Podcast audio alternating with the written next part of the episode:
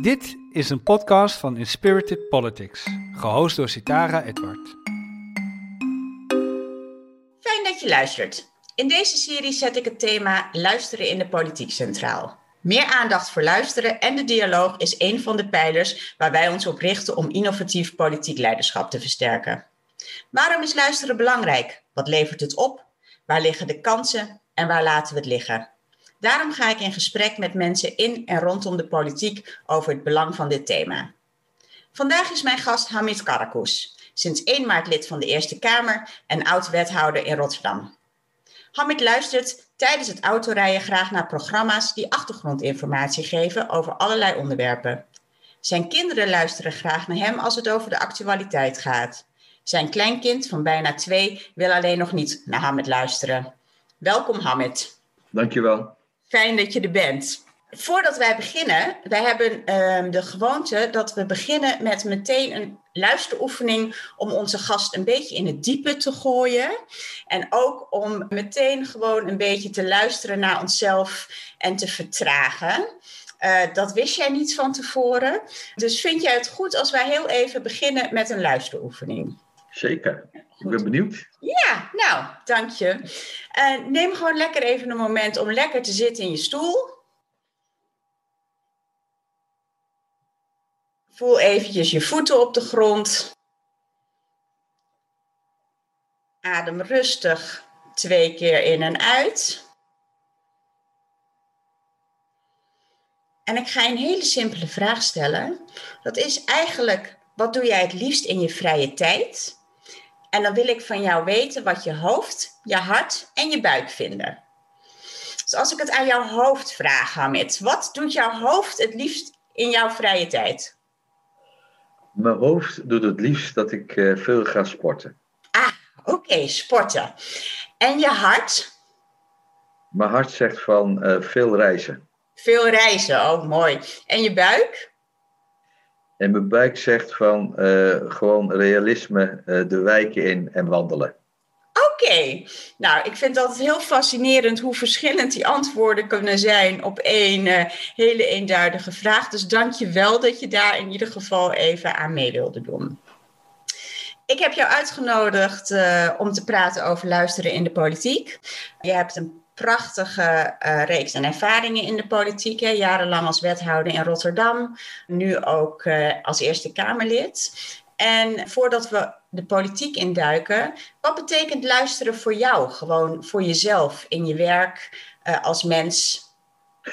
Kijk, luisteren gaat niet vanzelf. Ik moest het ook, ik, ik, moest het ook leren. Het is niet zo van dat je, je denkt dat je luistert, maar doe je dat echt? Dus ik moest het ook zelf ook leren, eerlijk gezegd, om, om goed te luisteren. Want luisteren betekent niet alleen van aanhoren, maar luisteren betekent ook van wat, wat bedoelt men eigenlijk? En dan parallel daarop ga je nadenken van uh, wat zegt ze en uh, of ze, of wat zegt hij en wat bedoelt ze eigenlijk? Dat is denk ik wel het voornaamste waar je naar op zoek bent van wat, wat is de bedoeling? Ja. Dus luisteren is, is, is toch wel een kunst en dat moet je leren. Wat mooi. En jij zei net, hey, ik heb het moeten leren. Wanneer werd je ervan bewust dat daar iets te leren viel? En waarom werd je ervan bewust? Nou, kijk, ik had zelf de neiging om uh, mensen te onderbreken, omdat je in je hoofd misschien wat verder bent dan een ander. En, en, daar, en, en daardoor reageerde ik ook altijd heel snel. Ik moest leren afremmen, ook al weet je het antwoord, ook al ken je, maar laat een ander uitpraten. En vraag door. Ook dat is uh, leren van om door te vragen van misschien heb ik het wel verkeerd begrepen en misschien heb ik het goed begrepen. Dus uh, doe een checkvraag. Oké, okay, en hoe heb jij dat dan geleerd? Of waren de mensen in jouw omgeving bijvoorbeeld die jou daarop wezen? Hoe heb je je daarvoor opengesteld? Uh, ook dat moest ik leren, want accepteren, laat ik anders zeggen. Want je hebt, ook, ik heb mijn ego en je denkt dat je het goed doet. Uh, dus je moet, je moet, ook dat moet je leren. En kritische mensen om je heen. Hè, dus je moet ook durven dat je kritische mensen om je heen verzamelt. En ook daarnaar luistert. En in ieder geval, ja, ook dat moest ik leren. Dus even afstand nemen. Uh, goed luisteren voordat je reactie geeft. Ja, en dat is, hoe heb ik dat geleerd? Dat is een mix van. Je moet ervoor openstaan. En ook een ander laten reflecteren. na ieder gesprek vroeg ik van, hoe heb je het ervaren? En wat zou ik anders kunnen doen? En dat, dus, dus na het gesprek heb ik wel aan mijn team of teamleden die aanwezig waren van joh, wat ging hier nou goed en wat zou ik anders kunnen doen? Oké, dus door je echt open te stellen en eigenlijk ook wel kwetsbaar mensen gewoon te vragen van hé, hey, wat kan ik beter doen? Ja. Dat heeft jou daarbij geholpen. Ja, nee, ik denk dat, en, en, dat, is, dat, is, dat is wel het allerlastigste, hè, dus, uh, uh, maar het helpt je wel enorm vooruit. Oké, een mooie tip voor iedereen. Vraag om feedback van de mensen om je heen uh, over je eigen functioneren. Ook daar moet je goed naar luisteren, hè? want een, eh, een feedback betekent meestal ook van ja, oké, dan ga je gelijk reageren. Je hebt, althans, je hebt de neiging om te reageren, omdat je dat misschien niet herkent of een verklaring voor hebt.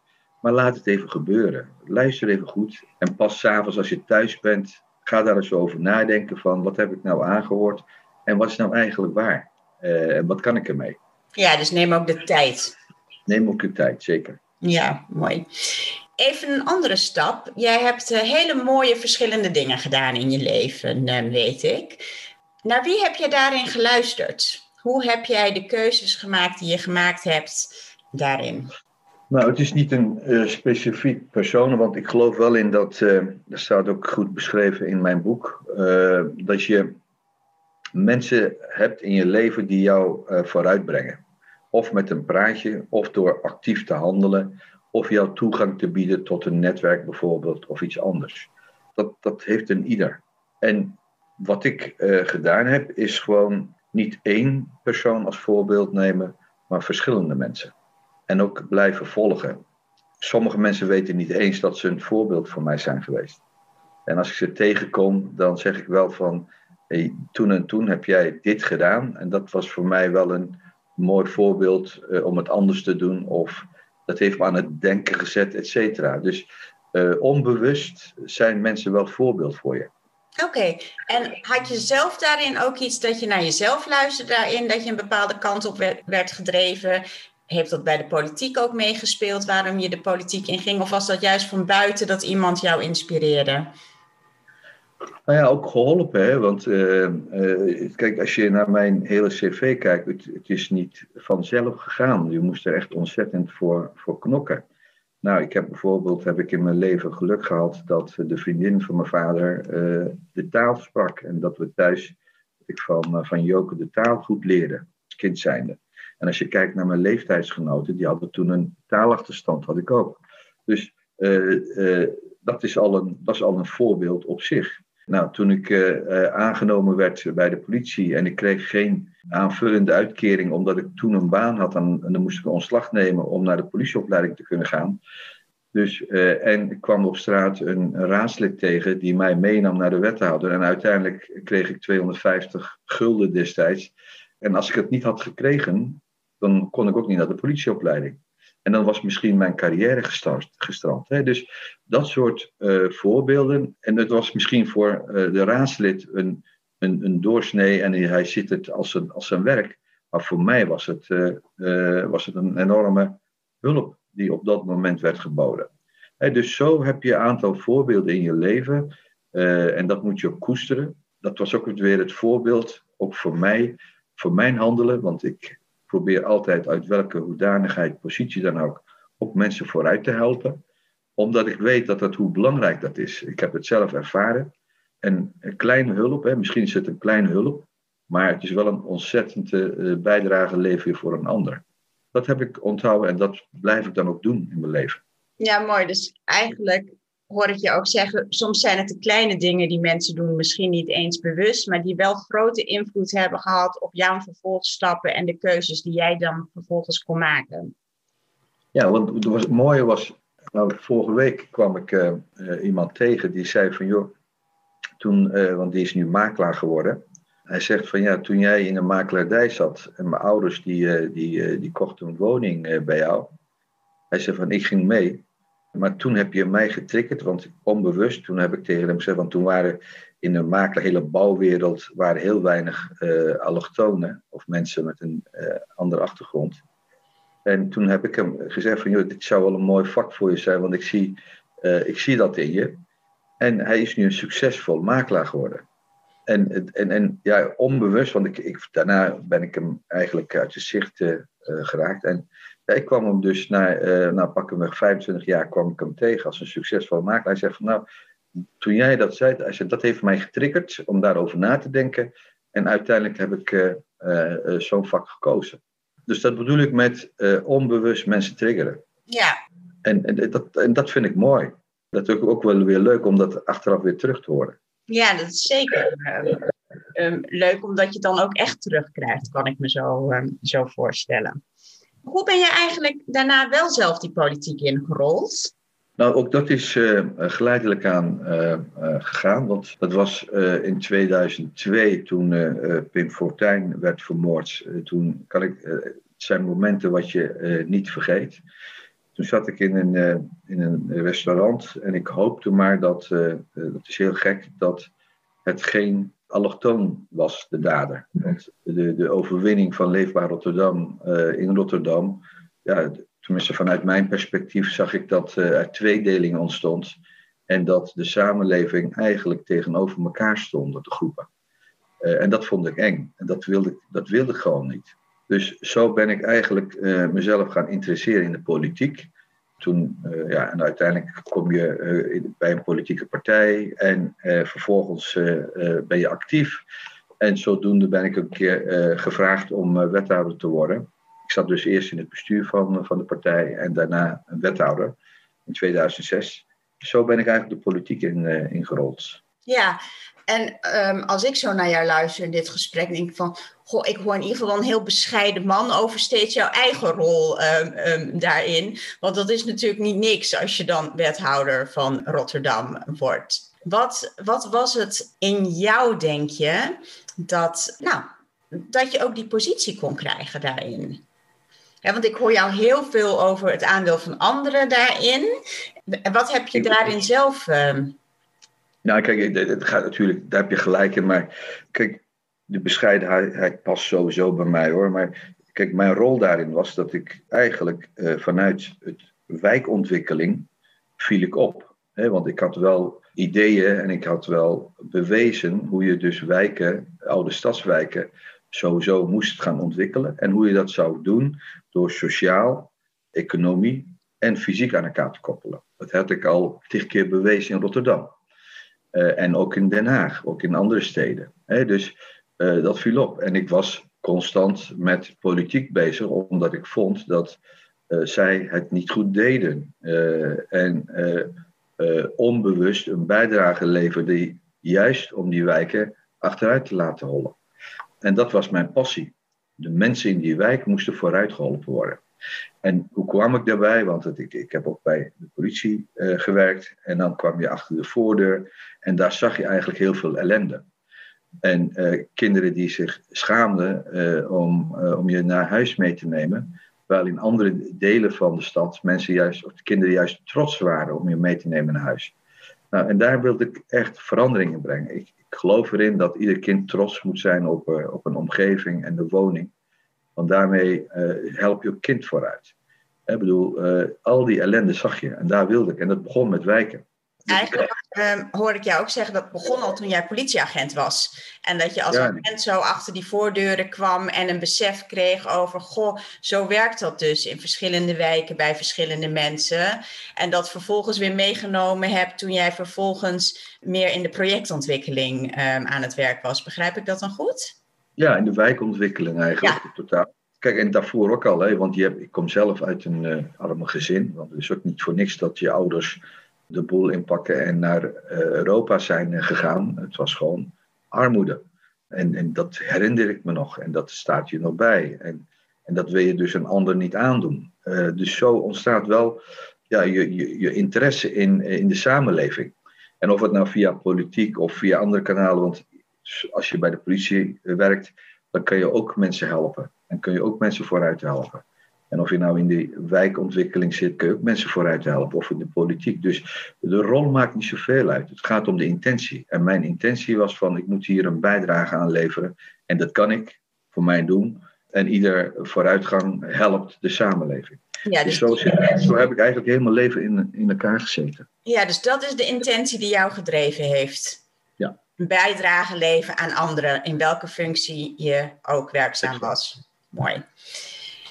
In de politiek, je hebt nogal wat ervaring, dus ook eerst vanuit de zijlijn dat je merkt wat de politiek doet. Als we dan het onderwerp luisteren in de politiek bespreken, wat is jou daarin opgevallen? Waar, waar is de politiek goed in als het gaat om luisteren? Waar valt er wat te leren? Nou, kijk, voordeel voor mij was eh, dat als ik dus toen ik wethouder werd, dan was de krantenkop eh, van die houdt het niet drie maanden vol, want die heeft geen politieke ervaring. En dat was ook zo. Ik had geen raadservaring, ik had niks. En, eh, en, en eigenlijk een paar maanden daarna was de krantenkop van eindelijk iemand die goed luistert. Dat was echt letterlijk krantenkop. En derde krantenkop was George Clooney van Stadhuis. Hè. Dus dat, dat streelt je ego. Maar eigenlijk wat kern was van we hebben wel iemand die dus A, verstand van, van zaken heeft, hè, dus als we het over wijk hebben. En B, we hebben iemand die eh, goed luistert. En mijn redding was in de politiek dat ik die combinatie eh, goed gebruikte. En politiek, als je dus aan, eh, jammer genoeg aan mensen vraagt eh, die in de politiek zitten, dan zie je dat ook als een, als een spel. En ik zag meer de zakelijke houding die ik heb, eh, zag ik meer als een oplossing. Dus ik had ook nooit problemen met welke coalitie of met welke oppositiepartij dan ook. Ook daar luister ik naar. En dan, mijn rol was om die dingen bij elkaar te brengen en uiteindelijk vast te houden aan je doelstelling. En eh, voor mij is de weg daar naartoe niet zo relevant. En om die doelstelling te bereiken, eh, dat is mijn ideologie.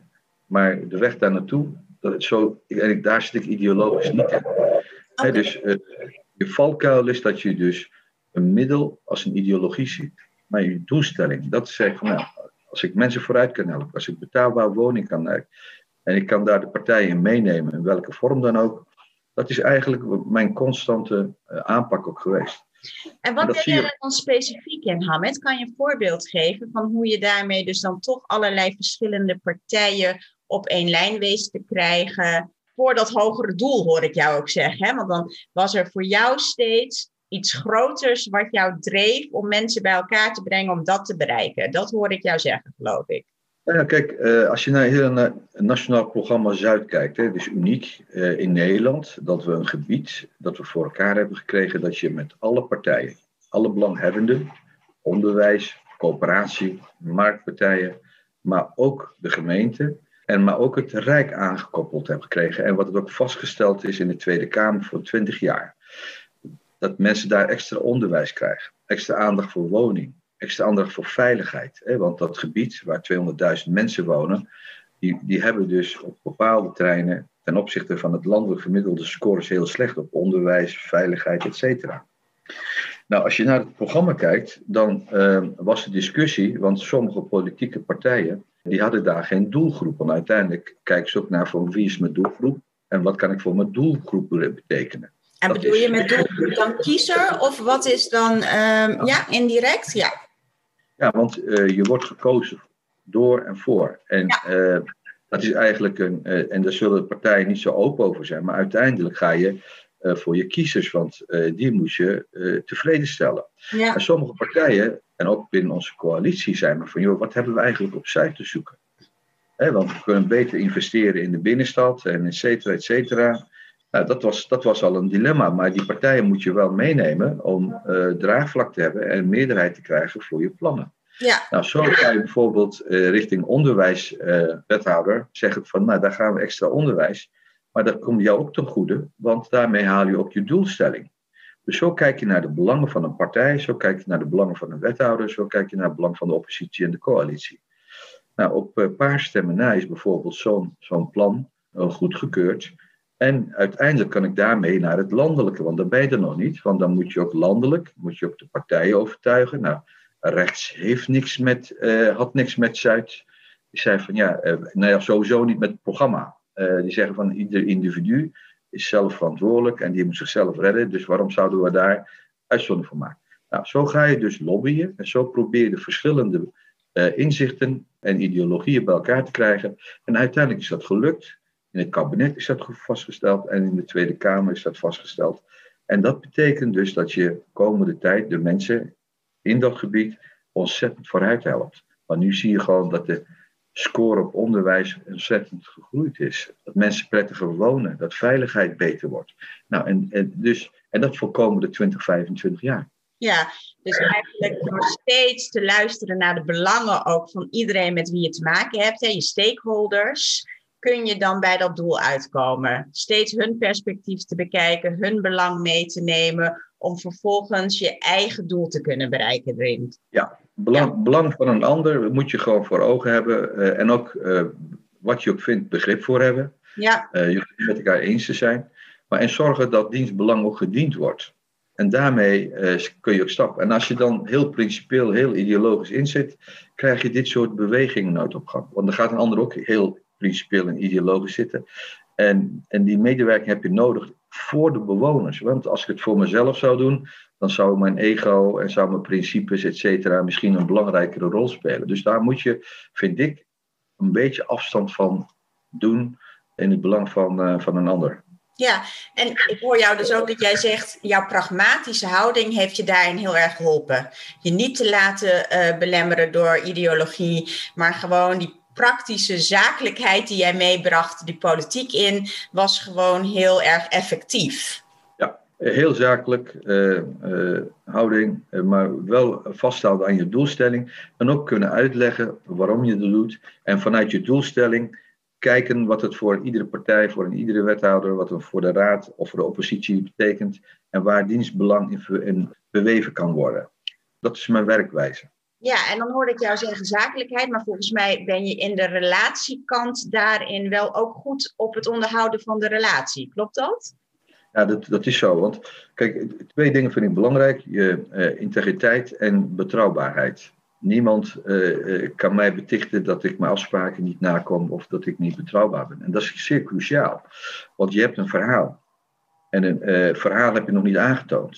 Je hebt nog niet bewezen. Ja. Maar iemand moet vertrouwen in jou hebben dat je dat gaat realiseren.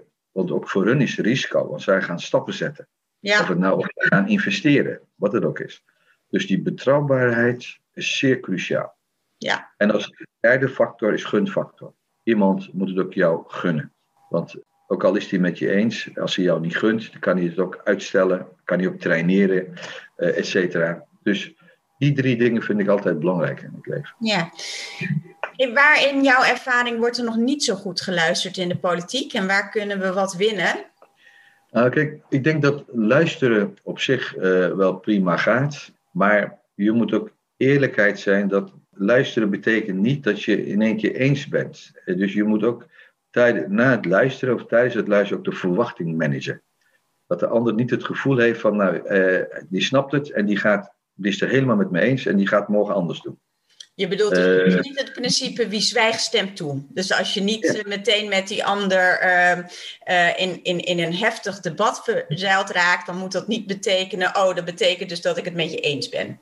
Ja, dus je moet ook, vind ik ook, het gesprek ook, ook reëel eindigen. en niet de verwachting wekken dat, dat, dat het morgen anders gaat worden voor zo'n persoon. Ja. Uh, de, de, en, en, en, dan denk je, oké, okay, sommigen zeggen van dat moet je niet doen, want dan, dan ga je weer teleurstelling. Ik zeg nou, ik, ik, ik, deed het wel. Ik zei, ik heb, ik heb naar je geluisterd, volgens mij is dit uw punt. Klopt dat? Ja, dat klopt. Nou, en dan zeg ik van, dit kan ik voor u doen, dit kan ik niet voor u doen en dit niet. En dit doe ik niet voor u omdat ik het niet met u eens ben, of dat ik doe het niet omdat ik het niet kan. Dus zo helder probeer ik dan uh, ook te zijn. En soms is dat een teleurstelling, maar achteraf kan ik nooit beticht worden van je hebt iets toegezegd of je hebt verwachtingen gewekt en je bent niet nagekomen. Dus ik, ik, ik, probeer daar, ik probeer dat vast te houden en soms is dat ook niet goed hoor, laat ik dat helder over zijn. Want dan, raak je, dan laat je ook misschien soms teleurgestelde mensen achter. Uh, maar het is wel de eerlijkheid. Ja, en dus zeg wat je doet en doe wat je zegt. En ja. zorg dat als je luistert, dat er ook helder na afloop vastgesteld wordt wat echt afgesproken wordt, zodat de ander daar duidelijkheid over heeft. Ja, en, en ik bedoel, ik kan met gerust hart loop ik ook daarom zeggen, ik wandel graag. Ik kom uh, die mensen tegen met wie je uh, soms conflict had, uh, soms een discussie had, maar soms ook toezegging had gedaan. Maar er is tot op heden niemand geweest die zei van, hey, dit had je toegezegd en niet gedaan. Hmm. Dus ik heb liever dat je iets minder dingen toezegt, maar wel doet. Oké, heel mooi. Helder ook. Hamid, we hebben, ehm, eh, nou, we zijn eigenlijk alweer aan het eind van dit gesprek. Dat zeg ik elke podcast weer opnieuw. Dat ik dan naar de tijd kijk en denk, nou, er is nog genoeg te bespreken. Maar uh, nou, we houden ons toch gewoon een beetje aan de timing. Dankjewel, Hamid, uh, voor dit gesprek. In elk geval en voor jouw tijd ook. Nee, dank jij. Uh, wel voor, de, voor dit soort programma's en dat je de mensen in de gelegenheid stelt om gedachten met jou te delen. En je vroeg lekker door, dus dat is hartstikke goed. Dankjewel. nou, jij ook bedankt. Ik hoop dat de luisteraars genoten hebben. Uh, voor meer informatie kunnen jullie terecht op onze website www.inspiritedpolitics.com.